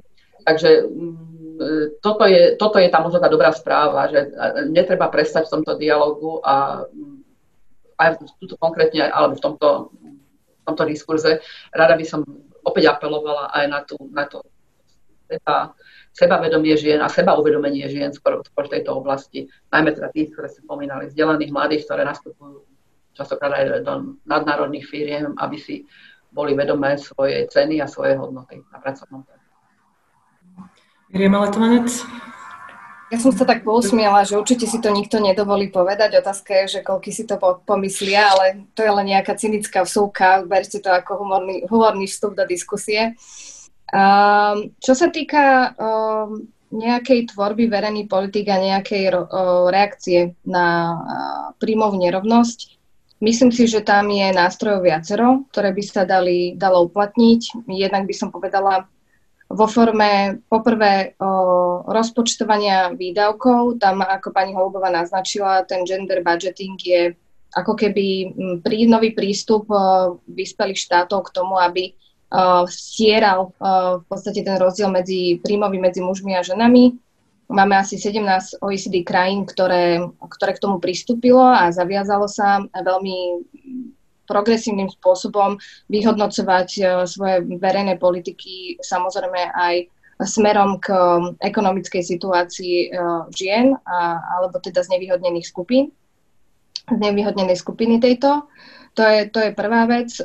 Na to, aby sa to udialo na Slovensku, v podstate potrebujeme poprvé funkčné programové rozpočtovanie, ktoré je základným predpokladom, že budeme rozpočtovať a sledovať jednotlivé výdavky na základe dosahovaných výsledkov, čiže peniazy, ktoré idú do systému, aby sme vedeli, akým spôsobom, čo za ne dostávame, jednak z pohľadu výstupu alebo výsledku, či nám to skvalitňuje život Samozrejme, tento nástroj máme od roku 2004 po reforme riadenia verejných financií. Momentálne to je znovu v programovom vyhlásení vlády, že sa táto vláda pokusí sfunkčniť tento nástroj. To znamená, ak sa tento predpoklad naplní, myslím si, že cesta smerom k gender budgetingu je otvorená a bude to potrebovať jedine nejakým zásadným spôsobom len tlak, či už odbornej verejnosti, alebo teda apel na vecnú stránku Uh, to, je, to je z pohľadu toho štátu a, a, tohto pohľadu. Zároveň ten štát samozrejme môže ísť príkladom. Vždy, keď je ten štát pozitívnym príkladom, ono sa to aj do tých ostatných oblastí súkromného a zároveň aj tretieho sektora dokáže preliať. To znamená, pokiaľ by štát um, pravidelne na ročnej báze zverejňoval uh, reálne štatistiky o tom, že koľko zarábajú ženy a muži na rovnakých pozíciách, myslím si, že uh, najmenšej mechanizmus toho celého by dokázal tlačiť znovu túto tému ďalej. Dát máme dosť. Myslím si, že v tejto téme dá sa s nimi pracovať a jednoducho to potrebuje zverejňovať, správne interpretovať, ešte v tejto pandémii by som povedala, správne interpretovať tieto dáta a, a, a zaviezať sa k tomu, na úplne najvyššej úrovni, že, že práve táto nerovnosť medzi, medzi mužmi a ženami je jednou z priorit. Takýmto spôsobom dokážu vznikať efektívne verejné politiky. A v súčasnej situácii tejto pandémie by som možno až povedala, že očakávala, že okrem teda poďakovania v televíznych debatách by sme mali byť svetkami o, cielených opatrení a dizajnovaných opatrení na podporu rodín a žien alebo na podporu chorých a slabších. Takým spôsobom, aby sa, aby sa reálne pretavila aj vo výsledok a tej, a tej pomoci sa dostalo. O, príkladov zo zahraničia je viacero. Myslím si, že, že je tu priestor na to, aby aby, aby sa niečo podobné reálne implementovalo. Ako pani Porubenová povedala, je potrebné prizvať trochu viac žien za ten stôl, aby, aby tie reálne príklady, zážitky, skúsenosti boli pretransformované do dobrých verejných politík. Skúsme trošku chvíľočku ostať pri tomto, že do akej miery slovenské verejné politiky vo všeobecnosti, nielen teda pri príjmových nerovnostiach, reflektujú rodové, rodové hľadisko, teda viac asi nereflektujú, ako, ako reflektujú. A teda to krízové riadenie počas pandémie bolo takým opäť ilustratívnym príkladom, kedy naozaj v krízovom štábe, ak sa nemýlim, je jedna, jedna žena, keď mm, vôbec to nejakým spôsobom nebolo tematizované, okrem sociálnych sietí ako, ako nejaká, nejaká téma, alebo že by to malo byť vnímané, vnímané ako problém. Napríklad v Taliansku som zachytila, že táto, táto diskusia prebehla, kedy naozaj sa vzniesol akože odpor verejnosti voči tomu, že takisto tamajší krízový alebo núdzový štáb e, mal malé zastúpenie žien, až teda ten tlak e, donútil e, premiéra vydať nejaké usmerenie, aby sa to, aby sa to zmenilo. Pre, prečo podľa vás toto nikto na Slovensku nevníma ako, ako problém, že ženy, a jedna ženy nie sú pri tvorbách e, politik, e, ktoré sa ich týkajú, a, a, a dva, že verejné politiky keby ne, ne, nepodliehajú zvážovaniu z rodového hľadiska, čo je v podstate dnes už bežný spôsob, ako napríklad tá Európska únia tvorí svoje politiky. No ja si myslím, že to má vyslovene, opäť sa dostávame k otázke zastúpenia žien. Je to dôsledok e, nedostatočného zastúpenia žien, nielen v politickej, ale aj v tej ekonomickej, ekonomickej reprezentácii. A teraz tým vonkoncom nemyslíme spoločnosti kotované na burzách, ale priamo toho zastúpenia v akýchkoľvek e, zamestnávateľských organizáciách. A dneska asi nikto nepochybuje o tom, že kríza nie je žiadna pauza ani žiadna prestávka, že je to naozaj breh proti vetru, ale trošku sa obávam takého zľahčovania toho, že áno, riešia sa predovšetkým a priorizujú sa priorizuje sa predovšetkým zdravotné, zdravotné, zdravotné problémy, zdravotné výzvy. E, príde čas e, a už tu bude, sa riešiť e, veľmi výrazné sociálne dôsledky ekonomických dopadov krízy a obávam sa, aby v tom jednom vreci s tým nebolo takým spôsobom bagatelizované, alebo to, toto nie je priorita teraz, prioritou ostáva a prioritou, prioritou sú naozaj tie veľké makroekonomické otázky. Nie, práve, práve tento príklad krízy a opäť aj s odvolávkou na krízu pred 12 rokov je to, že uh, musíme riešiť aj tieto problémy tu a teraz. Musíme riešiť aj otázky spravodlivého rovného zastúpenia, musíme riešiť perspektívu, perspektívu rozdielnej, častokrát rozdielnej situácie žien a mužov na všetkých úrovniach našej, našej, našej spoločnosti. Ehm, pani Parvona, našla som opäť eh, na stránkach eh, Inštitútu pre výskum eh, práce rodiny, že pracujete na vývoji metodiky, ktorá by umožnila ako keby ehm, analyzovať navrhovanú legislatívu z hľadiska, ehm, z hľadiska rodovej, rodovej otázky. Je to tak? Budete toto ponúkať ako nejaký výstup pre tvorcov politik? Určite áno. E, napokon no, toto tiež nie je nová záležitosť. My vlastne sa mm, pod e, rozličným, rozličnou terminológiou, ktorá sa mení a koriguje. Zaobráme uplatňovanie rodového hľadiska vo verejných politikách prakticky od začiatku 90. rokov, kedy nám ju priniesli ako dobrý, dobrú prax naši kolegovia a kolegyne z Nemecka, z Veľkej Británie a podobne.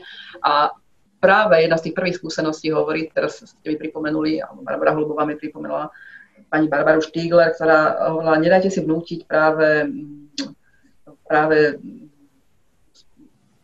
skrátené, skrátené úväzky ako riešenie, všeobecné riešenie všeobecné riešenie zamestnanosti žien. Je to dvojaká pasca pre ženu, pretože prináša teda nižší príjem, prináša nižšie e, možnosti realizácie a prináša nižšiu hodnotu zamestnanca zamestnanky, nejakú nižšiu perspektívu pre zamestnávateľa. E, takže niekedy človek má pocit, že v tejto oblasti postupujeme jeden krok dopredu a dva kroky vzad, že sa vraciame k témam, ktoré vyznievajú, ako keby boli nové a novo otvárané, ale v skutočnosti e, je, len dôkaz, je to len dôkaz toho, že naozaj, pokiaľ ide o tie cieľové hodnoty cieľové hodnoty spravodlivosti a rovnosti, nielen medzi pohľaviami, ale aj pokiaľ ide o rovnosť ľudí, ktorí sú slabší, znevýhodnení, ohrození nejakým spôsobom iní, tak naozaj postupujeme veľmi pomalým tempom a nebude dôvod, opäť opakujem, nebude dôvod ani v tomto smere sa nejakým spôsobom odvolávať na krízu. Je to, je to nutnosť takého dvojnásobnej, dvojnásobnej záťaže, dvojnásobného záprahu a zanietenia e, tieto témy komunikovať, riešiť a nastolovať. Miriam Letovanec, e, vy pracujete s štátnymi analytikmi, analizujete verejné politiky, teda hlavne z hľadiska e, možno fiskálneho, ale to váš pohľad do akej miery eh, Slovensko vôbec eh, sa zamýšľa nad rodovými, eh, rodovými aspektami politik. No ja som to už naznačila v podstate v tejto diskusii, že častokrát táto informácia alebo tento aspekt nie je zohľadňovaný pri tvorbe verejných politík. Možno to naznačím aj veľmi otvorene tým, že um, ani súčasná pomoc v rámci pandémie, um, ju ja ju nevnímam ako rodovo orientovanú. To znamená, že nevnímame špecifické, cielené a, a priame opatrenia práve pre, pre podporu napríklad žien uh, z pohľadu ako zvládania, teda zosúladenia toho pracovného a rodinného života, ktoré bolo, pod, uh, ktoré bolo v rámci, ale je v tejto, v rámci tejto pandémie pod výrazným tlakom nielen z pohľadu teda vyčíslenia tej uh, neplatenej práce, ale tým, že my na implementačnej jednotke sa pozeráme na tú realitu a na ten výsledok, takže hlavne z pohľadu toho, akým spôsobom bolo nevyhnutné zľadňovať ten uh, pracovný a rodinný život a stále je. Um, ako hovorím, uh, ako som povedala, ten nástroj je, stačí, um, stačí ho pretransformovať do tých reálnych uh, slubov a krokov Veľakrát tá informovanosť a tá interpretovateľnosť dát by mohla obsahovať teda informáciu o tom, aké percento žien uh, sa buď v danom balíku opatrení nachádza, alebo pre aké ženy a pre ktoré um, skupiny je, tá, je toto opatrenie identifikované. To je tá druhá vec, ale myslím si, že nemalo by to byť len práca štátnych analytikov, veď Inštitút finančnej politiky v podstate na deň Matiek zverejnil štatistiky o tom, akým, koľko máme žien na materskej dovolenke, rodičovskej, aká je ekonomická aktivita matiek. Mne tu chýba pomerne stále taká tá širšia diskusia o, o, o, postavení žien Investovali sme do toho neuveriteľné množstvo peňazí, úsilia, veď tretí sektor ohľadom toho robí množstvo krokov. Um, skôr si myslím, že dozrel čas, aby uh, sme sa dostali uh, do momentu, že rozhodovanie o jednotlivých verejných politikách bude uh, zároveň posudzované aj z pohľadu uh, v podstate uh, rodového. Viem si predstaviť, že to momentálne spôsobí veľmi veľa diskusí, tá, tá, tá, toto tvrdenie, ale ženy už dlhodobo sú považované za jednu zo zraniteľných skupín, veď Európska komisia to jasne pomenovala, myslím, že už v roku 2000 12-13. To znamená, tak ako máme cieľné opatrenia na podporu dôchodcov, na zdravotne, pre zdravotne postihnuté skupiny, obyvateľstva pre menšiny, tak už by sme sa konečne mali začať zaoberať teda aj tým rodovým hľadiskom. Pokiaľ by, bolo napríklad, pokiaľ by boli napríklad verejné závery z ekonomického krízového štábu, vedeli by sme možno povedať a vedeli by sme reagovať na to, aké opatrenia sa tam kreujú, akým spôsobom sa práve myslí na túto oblasť. Zároveň si myslím, že pri televíznych diskusiách alebo akýkoľvek diskusiách by sme mali začať apelovať na to, aby to bolo rodovo vyvážené, snažiť sa hľadať proste diskutérov do, do diskusí 50 na 50, ak to samozrejme nejde a nemáme toľko tých žien odborníček, mali by sme sa snažiť o to, aby tam bola aspoň minimálne jedna žena aby, aby jednak tá diskusia je trochu iná, nie je taká agresívna a, a zároveň to vie ten, tú, tú optiku tej, tej, tej ženy v podstate tú diskusiu nejakým spôsobom uh, nasmerovať trochu iná. Pani Holbova?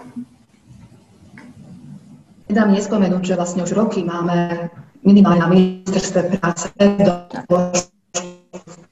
sa príjma nejaký relevantný zákon.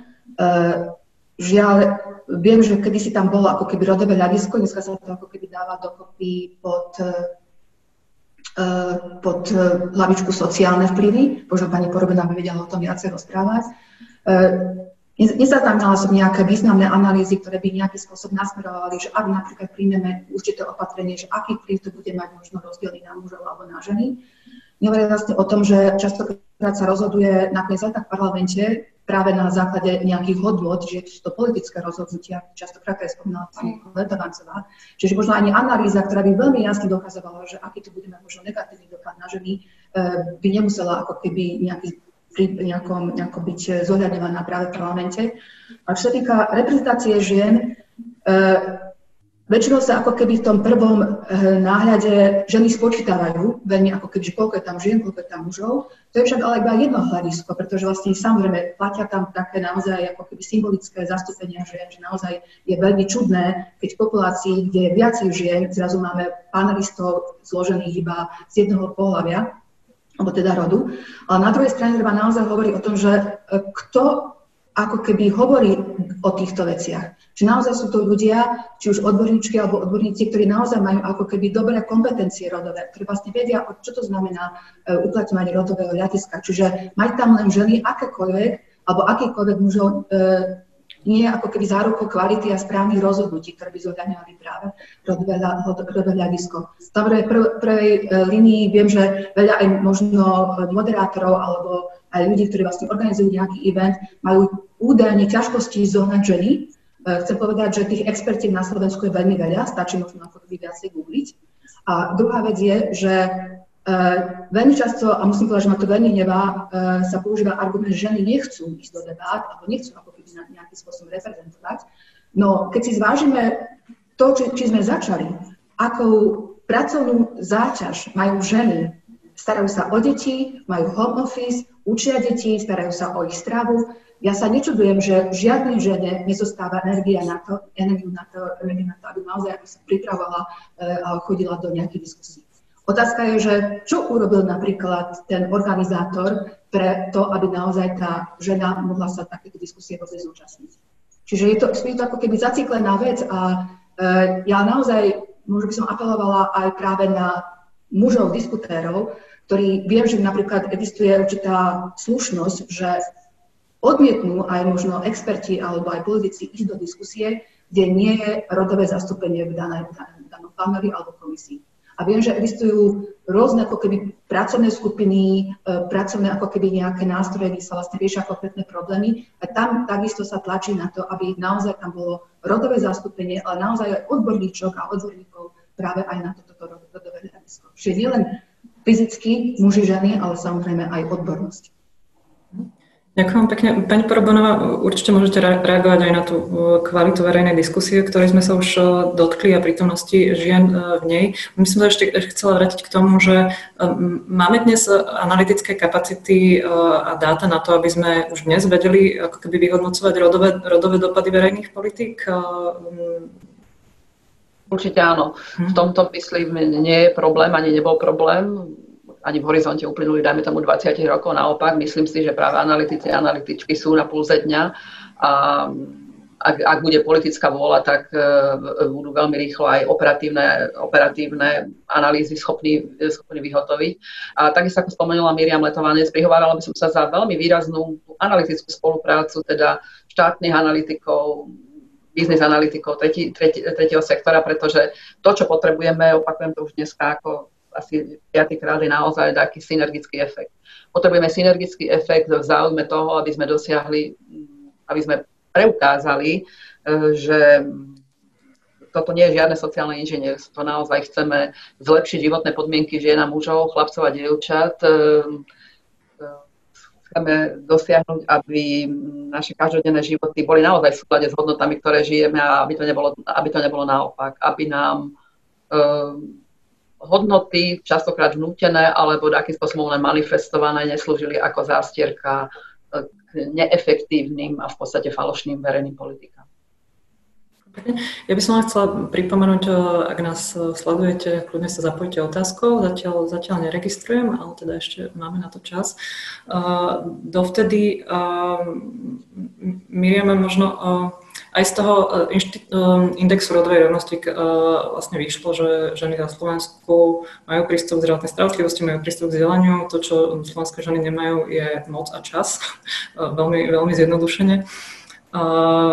Ak, ako ty vnímaš uh, možno kvalitu tej, tej verejnej diskusie a možno aj úlohu, úlohu médií a súkromného sektora? Mm-hmm. Že možno o tom sme, to, sme sa ešte nerozprávali, že či by možno médiá mali sa nejakým spôsobom na dobrovoľnej báze prihlásiť k nejakým k nejakému záväzku, ktorý, ktorý aj ten, toto hľadisko zohľadňuje a, a takisto, či môže súkromný sektor byť v niečom mm-hmm takým možno predvojom aj pre, pre verejné politiky.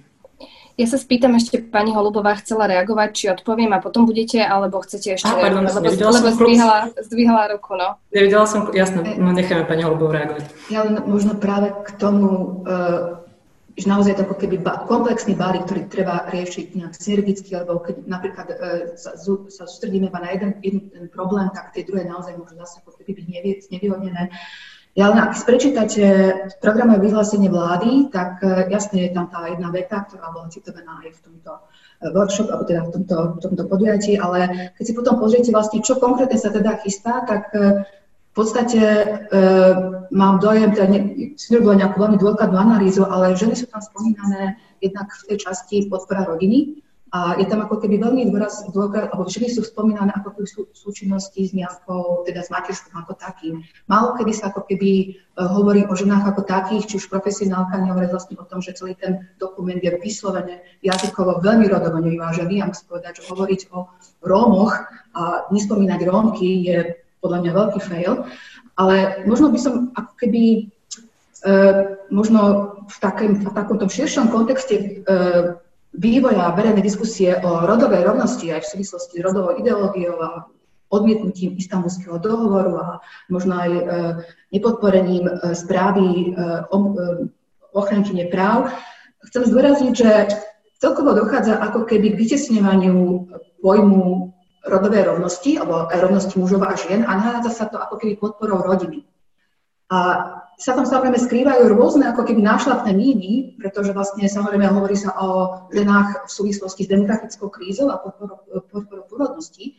Ja by som chcela upriamiť všetkých ľudí, ktorí sa budú zaoberať rodinnou politikou, aby si prečítali štúdie, ktoré už dlhodobo dokazujú tak, že ak sa budeme napríklad zaoberať podporou rodiny vo všeobecnosti, tak pôrodnosť v žiadnom prípade neporastie. Práve naopak, tie krajiny, ktoré vlastne podporujú ženy, aby presne ako hovorila pani Letováčová, sa mohli rozhodnúť, že koľko zostanú doma, ako ju odbrmení od, od práce, starostlivosti, tak tam sa ženy rozhodujú e, mať možno viacej detí, alebo teda deti ako také. Samozrejme, do toho sú zapájani otcovia, to znamená, že podpora e, druhého rodiča, aby prevzal rovnaký diel starostlivosti o deti, je takisto ako veľkým faktorom toho, že tých detí sa rodí v danej krajine viacej. Uh-huh. Ďakujem veľmi pekne. To, aj za túto poznámku je, eh, je to naozaj tak, my, keď sme sa pozerali na predvolebné ešte programy a pozície politických strán k rodovým témam, tak eh, druhá väčšina, eh, špeciálne tí, ktorí sa dostali do parlamentu, nazera na ženy vyslovene cez prízmu, cez prízmu materstva a nie veľmi cez, cez čokoľvek, čokoľvek iné. Áno, myslím, myslím si, že to veľmi súvisí s ich hodnotovou orientáciou že, že hodnotová orientácia následne uh, kreuje pohľad na postavenie určitých skupín obyvateľstva v spoločnosti. Následne to má dopad na to, akým spôsobom sa reaguje verejnými politikami na riešenie danej situácie. A v momente tesne predtým alebo pri príprave legislatívy sa zoberú alebo nezoberú do úvahy uh, dáta, ktoré nám buď to smerovanie tej politiky potvrdí, alebo nám nejakým spôsobom vyvráti. Pokiaľ nám ju vyvráti a nie je v súlade s našou hodnotovou orientáciou alebo politickou prioritou, tak e, potom sa nastupuje mantra, že analytici analizujú a politici rozhodujú. V prípade, že daná mantra potvrdí smerovanie danej verejnej politiky, Samozrejme komunikuje sa aj fakt, že nám túto, toto opatrenie a túto, tento zákon alebo túto verejnú politiku potvrdzuje analytici. Toto je štandardný proces alebo štandardná forma, ktorá, ktorá tu prebieha roky tým, že viditeľnosť štátnych analytikov pomerne stúpla počas predchádzajúcej vlády. Bolo možné ako keby aj nekriticky, aj kriticky nazerať na to, či niektoré verejné politiky sú príjmané v, sú, súlade s tým, ako, čo nám preukazujú, preukazujú dáta alebo, alebo nie.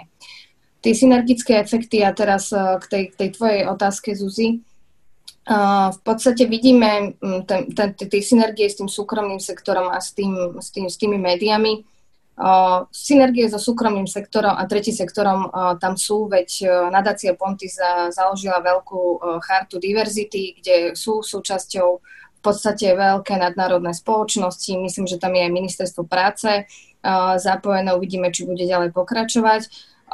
Ono pomerne intenzívne, tá, tá prepojenosť toho verejného, súkromného a tretieho sektora dokáže fungovať, funguje, pokiaľ samozrejme je tam tá politická vôľa. Pokiaľ sa, pok, e, pretože tie riešenia, ktoré sú ako keby uh, z dola nahor, ktoré sú založené na dátach a faktoch a, a potvrdzu, pod, podporujú tú, tú orientáciu alebo to smerovanie tých, tých policymakerov, tých, ktorí majú tú rozhodovaciu právomoc, tak uh, samozrejme tam tá cesta je. Veľakrát um, zbytočne si tu vytvárame nejaké mantry alebo proste problémy tam, že tam, kde nie sú, proste keď, keď sa chce, tak sa dá ísť. Na to tým vtedy problémom nie sú ani informačné systémy, ani nič podobné. Hej? Um, takže, takže, takže veľakrát to stroskotáva si myslím na tom, na, na, na, tom, na tom hodnotovom hľadisku pri, pri, pri tvorbe tých verejných politík. Čo sa týka médií, tam uh, tie posledné uh, aktivity, ktoré vidíme, alebo to smerovanie, ktoré, ktoré vidíme, jednak uh, zrušením uh, silnej zostavy napríklad na RTVS, Um, keď sa pozrieme uh, na to, že moja kolegyňa, teda analytička pani Veselková, napísala pomerne kritický komentár, blog o tom, že, že v ekonomickom krízovom štábe sa nachádza len jedna žena. Uh, myslím, že to zdieľali asi dve alebo tri médiá, uh, reakcia na to nebola žiadna. Uh, čiže čiže uh, skôr by som, by som sa pozerala aj na, to, na, na, na tú mantru a možno by som bola trochu aj kritická voči, voči, voči médiám, a súhlasila tam s pani Holubovou, že oni sú tí, ktorí by mali formovať teda to, tie osoby a obsadenie do tých diskusí. Súhlasím s tým, že prvá by mala by, by byť odbornosť, ale zároveň pozerať sa na to aj z pohľadu toho, že ak už si kreujem ten, ten tým panelistov, či sa tam nachádzajú aj tie ženy, odborníčky, ktoré by mi vedeli e, samozrejme Um, dotvoriť, uh, uh, dotvoriť ten panel. Samozrejme až v momente, pokiaľ ma ako prvá tá žena odborníčka nenapadne. Áno, nemá to byť uh, o tom, že no dobre, tak teraz potrebujem ženu, tak musím ju tam nájsť, ale, ale malo by to byť o tom, že reálne um, okrem tých známych mien, ktoré v spoločnosti a v médiách odznievajú, dať si tú námahu a pohľadať ďalších odborníkov, ktorí majú čo k tej téme povedať odborníčky, aby som bola rodovo, rodovo, uh, rodovo uh, vyvážená a teda korektná. Tak. Ďakujem vám pekne. Pani Holubová chcela reagovať? Ja len dodám, že pokiaľ podľa mojich informácií nás zostala zatiaľ nebola zrušená, bola ako keby len zatiaľ okay. je to práve mm-hmm. odchodom pani Bakovej. Predpokladám, že naozaj e, pani Baková bola, je výborná moderátorka, je žurnalistka a predpokladám, že na, na, na Slovensku o mnoho teda určite akože ďalšia, ďalšia výborná, eh, výborná eh, žurnalistka. A čo sa týka, eh, teda, čo sa týka médií, ako vo všeobecnosti, viem, že existujú analýzy, robili, robia aj niektoré mimovládne organizácie, naozaj analýzujú ako keby výstupy, ktoré sa stiahujú napríklad na ako keby mediálne, teda mediálne výstupy, čo, ktoré ako keby píšu či už o násilí alebo rodovej rovnosti, tie poznatky sú ako veľmi zaujímavé, keď sa toto potom naozaj celkovo zrednie. Pred rokmi robila Inštitút pre výskum práce rodiny analýzu e, vôbec zastúpenia že napríklad kto hovorí napríklad v správach vo verejnej televízii. Tam sa ukazovala taká divná konštanta, že keď sme spočítali všetkým, všetkých teda vystupujúcich, ktorí sa vyjadrovali vrátane politikov, ale napríklad aj e, odborníkov, tak tam sa ukazovalo, že to číslo e, žien, ktoré prehovorili v médiách, teda v nejakých spravodajských spotoch, tak nebolo nikdy vyššie ako 20 Paradoxne, hej? Čiže e, vyskytovali sa tam, ale boli vo výrazne menšie aj, na, aj v tých ako keby tematických e, príspevkoch, ktoré sa týkali vyslovene ženských tém. Čiže začarovaný kruh, samozrejme opätovne e, dôvody boli, že ženy nie sú alebo nechcú hovoriť na kamery. E, ja si domnievam, že e, nie je to tak, len ako keby sa redaktori a redaktorky snedali tú prácu, aby vyhľadali naozaj e, rodovo vyváženú reprezentáciu pre ich mediálne príspevky. Ďakujem pekne. Pani Porbana? No, treba povedať, že tento celku asi cieľené nahrádzanie, nahrádzanie rodového diskurzu alebo vôbec rodových tém rodinou, opakujem, rodinou v singuláre, e, nie je len domenou Slovenska, alebo neberáme to na Slovensku, minimálne v Maďarsku, ako to pozorujeme už dlhšie, hovorí sa o demografii, o rodine, ale tu treba mať na zreteli, že naozaj Sloven- a rodiny aj na Slovensku sú veľmi rozmanité a Slovensko je krajinou s veľkou proporciou jednorodičovských domácností, čo prevažne väčšine sú ženy, ktoré žijú so svojimi so svojím dieťaťom alebo deťmi. Čiže to je opäť obrovský, obrovský apel a obrovská výzva pre verejnú politiku a opäť sa vraciame teda k tým synergickým efektom. A ak by som opäť niečo dobré mohla vidieť v tomto zacielení, tak je to dôraz, keď hovoríme o rodovej rovnosti, je to dôraz, mal by to byť autentický dôraz a snaha riešiť aj situáciu mužov a otcov, teda opäť autenticky sa vrátiť k téme, k modernej téme e, nového otcovstva tomu, aby otcovia mohli aj vďaka podpore zamestnávateľov realizovať svoje otcovstvo aj veľmi malých detí, aby neboli tými, ktorí sú od, od, od, odložení na druhú kole, aby na nich nebolo nahliadaných ako len na živiteľov rodiny a tých, ktorí sú z tej starostlivosti vyučovaní. Ja by som možno... Uh-huh. Ja by som možno ešte zareagovala tým, tak ako sme sa minulé, po minulé roky strašne snažili vo verejnom priestore prezentovať ženy, ktoré dokážu zľaďovať svoj rodinný a pracovný život, ako dokážu robiť kariéru, profesionálne rásť. Možno je teraz na čase uh, taký, tak, tak, taký ist, tak, tak, takú istú energiu venovať do toho, aby sme uh, prezentovali a, a, a diskutovali o tom, že ktorí otcovia zároveň sa rozhodli v podstate zdieľať starostlivosť o rodinu a sú súčasťou tej otcovskej dovolenky, aby, aby sme mali práve tie, tak ako sme mali tie ženy role models v tom, ktoré nám ukazovali, ako to niekam dotiahli, tak práve teraz sa baviť o mužoch vo vysokých pozíciách, mužoch, ktorí sa rozhodli, nemusia byť ani vo vysokých pozíciách, ale tí, ktorí, ktorí sa rozhodli a sú na to hrdí. Možno ešte, áno, pani Holbová, nech sa páči. Chcem povedať, že ten trend prezentácie tejto novej vlny odcovstva, myslím, že prebehol, čo sa tomu venujeme dlhšie, tak vieme, že to sú také vlny, že častokrát to akože vyletí, potom sú výstavy, keď sú fotení otcovia s bábetkami a podobne. E, teraz našťastie minimálne tým, že sa zmenila legislatíva, tak a muži, alebo teda otcovia boli vyslovene podporovaní, aby e, čerpali materské, tak e, ten počet otcov, ktorí čerpajú materské, sa zvýšil, myslím, že nejakých 18 tisíc, čiže naozaj v priebehu rokov to ako rástlo kontinuálne. E, samozrejme otázka je, že či tým, keď skončí poberanie materskej, že či to ako keby sa potom pretaví aj do zdieľanej starostlivosti, lebo poberanie materského neznamená ešte osobnú starostlivosť. A keďže nemáme ako keby veľmi presné uh, údaje o tom, že čo sa naozaj v domácnostiach deje a koľko, reálne koľko času venuje starostlivo, osobnej starostlivosti o deti muž, teda otec, a matka, tak veľmi ťažko sa vám ako keby k tomu vyjadruje, ale z iných štúdí, ktoré naozaj robili minimálne aspoň nejaké sondy, vieme, že ten, ne, ten pomer je naozaj akože veľmi, veľmi rozdielný, napriek tomu, že otcovia teda majú tú možnosť byť na um, materské, alebo poberať materské. Hej, tak. Ďakujem pekne. Možno by som sa ešte chcela na, aj na záver dotknúť trochu um, novej európskej stratégie pre, pre rodovú rovnosť, ktorá bola začiatkom roku predstavená. A, ako keby venuje sa mnohým tým oblastiam, o ktorých sme, o ktorých sme dnes, dnes hovorili. V nejakej miere. Napriek tomu je aj predmetom, predmetom kritiky. Vyšiel napríklad veľmi kritický článok na, na Social Europe, kde dve autorky hovoria, že nejakým spôsobom nedostatočne reaguje na špecifické problémy žien v strednej, strednej a východnej Európe, že nie úplne dostatočne riešia, reaguje štruktúrálne, na štruktúrálne problémy, ktoré to sú aj tie, ktorých sme sa dotkli na, na jednotnom trhu, že nie je jednoducho riešením horizontálnej segregácie pracovného trhu len to, že budeme podporovať e, ženy, aby viac študovali technologicko-informačné odbory, ale možno, že trošku viac ignoruje problém práve nízkopríjmových eh, zamestnaní, prekernej, prekernej práce.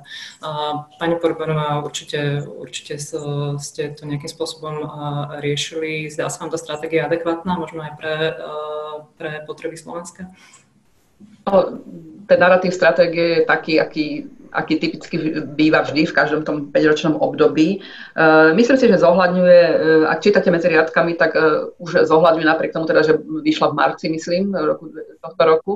Snaží sa zohľadniť už nastupujúcu pandémiu, čiže bola veľmi operatívna a medzi riadkami vlastne sa neustále opakuje to, že ide o potrebu nových impulzov, ide o potrebu spomínanej rodovej perspektívy skrz všetky horizontálne politiky a to, čo opakujeme tu dnes, e, ide o tú snahu takým synergickým spôsobom spojiť tie témy.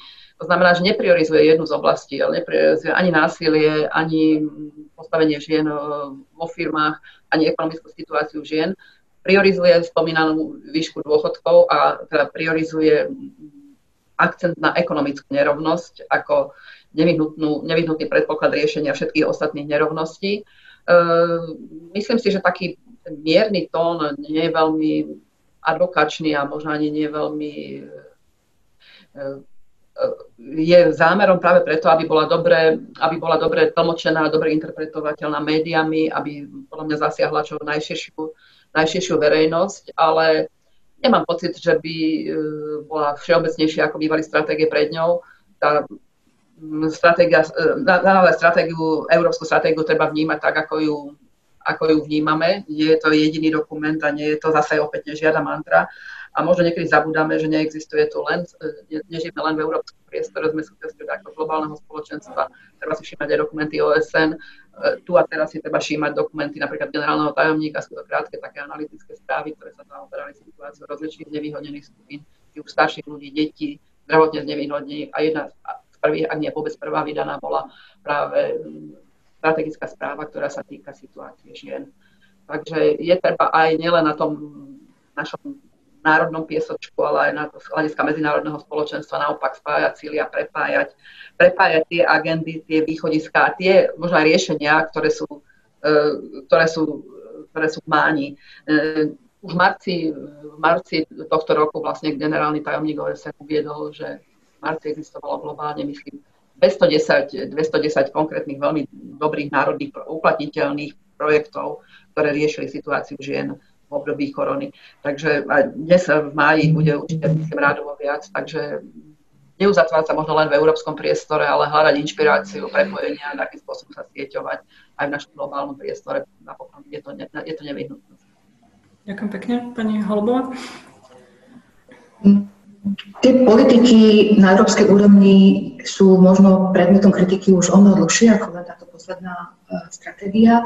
Samozrejme, uh, ja to vnímam, že teda som vďačná, že aspoň takáto stratégia existuje, alebo respektíve sa ako opakujú minimálne aspoň nejaké roadmap a podobne, ako sa tá téma nejakým spôsobom tématy teda objavuje na úrovni európskej, uh, či už komisie alebo parlamentu. Treba povedať, že častokrát ako keby tie politiky narážajú práve ako keby na určitú formálnosť aj na národných úrovniach, nielen na Slovensku, ale aj, na, aj u nich štátov. Ako keby sa to berie ako povinná jazda a teraz ako keby deklaratórne sa k tomu štáty prihlásia, ale reálne e, ako keby to nenašlo m, do nejakú, nejakú významnejšiu odozvu v tej aplikačnej rovine. A tam potom samozrejme viem, že mnohé krajiny si robia svoje vlastné stratégie, takisto ako Slovensko, alebo akčné plány a to je potom veľmi dôležité, že uh, ako sa tieto rôzne uh, úlohy alebo teda upatrenia premietajú do praxe. A tam samozrejme dochádza k tomu, že opätovne sa naráža ako keby na celý ten systém, ktorý ako keby neumožňoval v podstate uplatňovanie toho rodového hľadiska alebo teda dôraz na, na životy žien ako takých. Čiže aj napriek tomu, že existuje možno nejaká politika, to jej ako keby príjmanie alebo uplatňovanie veľmi formálne, to bolo vyčítané vlastne už niekoľko, niekoľkým stratégiám, že áno, je to teda, máme tam nejaký dokument, na to odvolávame, e, ale častokrát ako keby nejdeme do tej ďalšej akože implementačnej roviny možno spomeniem nie stratégiu, ale je to vlastne e, dohovor, alebo teda smernica o rodičovskej dovolenke, ktorá vlastne narazila na členské štáty, dokonca ani tých pár mesiacov, ktoré vlastne by žena mohla mať ako keby zo zákona povinné, nie je úplne samozrejmosťou vo všetkých štátoch, ale vlastne ako keby o zdieľanej starostlivosti medzi mužmi a ženami, o malé deti. Čiže ako keby zrazu členské štáty si jednak snažia sa uchovať e, e, rôzne témy na, svojej, e, na, na národnej úrovni, čiže ako odmietajú alebo zdržujú, alebo ako keby uh, aj príjmu, ale potom nič s tým nerobia. Je ako keby bežná prax nielen v tejto oblasti, ale uh, aj vo iných ako keby politikách. Mhm. Ďakujem. Miriama?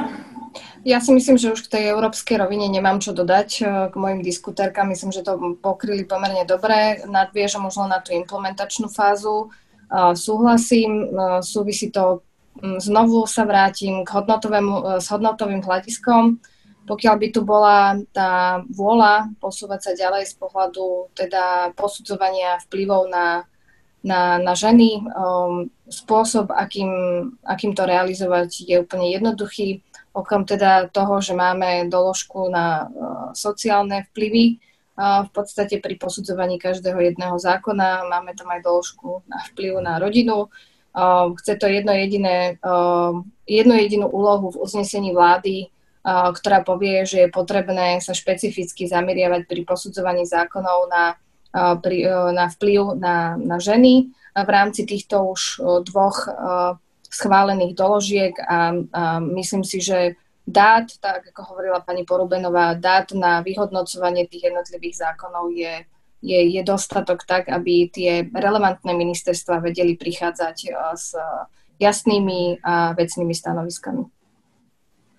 Ďakujem vám pekne. Mm, náš čas sa, čas sa naplnil. Um, otvorili sme veľa tém a možno pri každej by sa dalo ísť viac, viac do hĺbky, ale som ráda, že sme teda pokryli jednak tie dopady krízy, jednak problematiku starostlivosti neplatenej práce, mzdových rozdielov a aj teda možnosti, aké máme ešte v, nevyužité v oblasti vyhodnocovania verejných politik z hľadiska rodového, rodového hľadiska.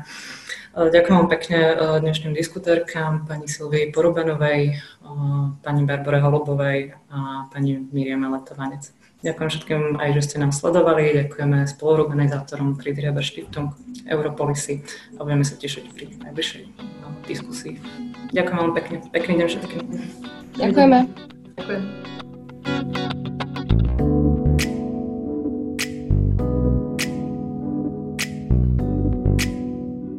Ďalšie naše podcasty nájdete na stránke www.euraktiv.sk lomka podcasty, v dennom newsletteri nášho portálu alebo si ich môžete vypočuť vo vašich podcastových aplikáciách. Ak sa vám náš podcast páčil, zdieľajte ho s priateľmi a nezabudnite nás ohodnotiť. Na tomto dieli spolupracovali Marian Koreň, Štefan Bako a Adam Bajla.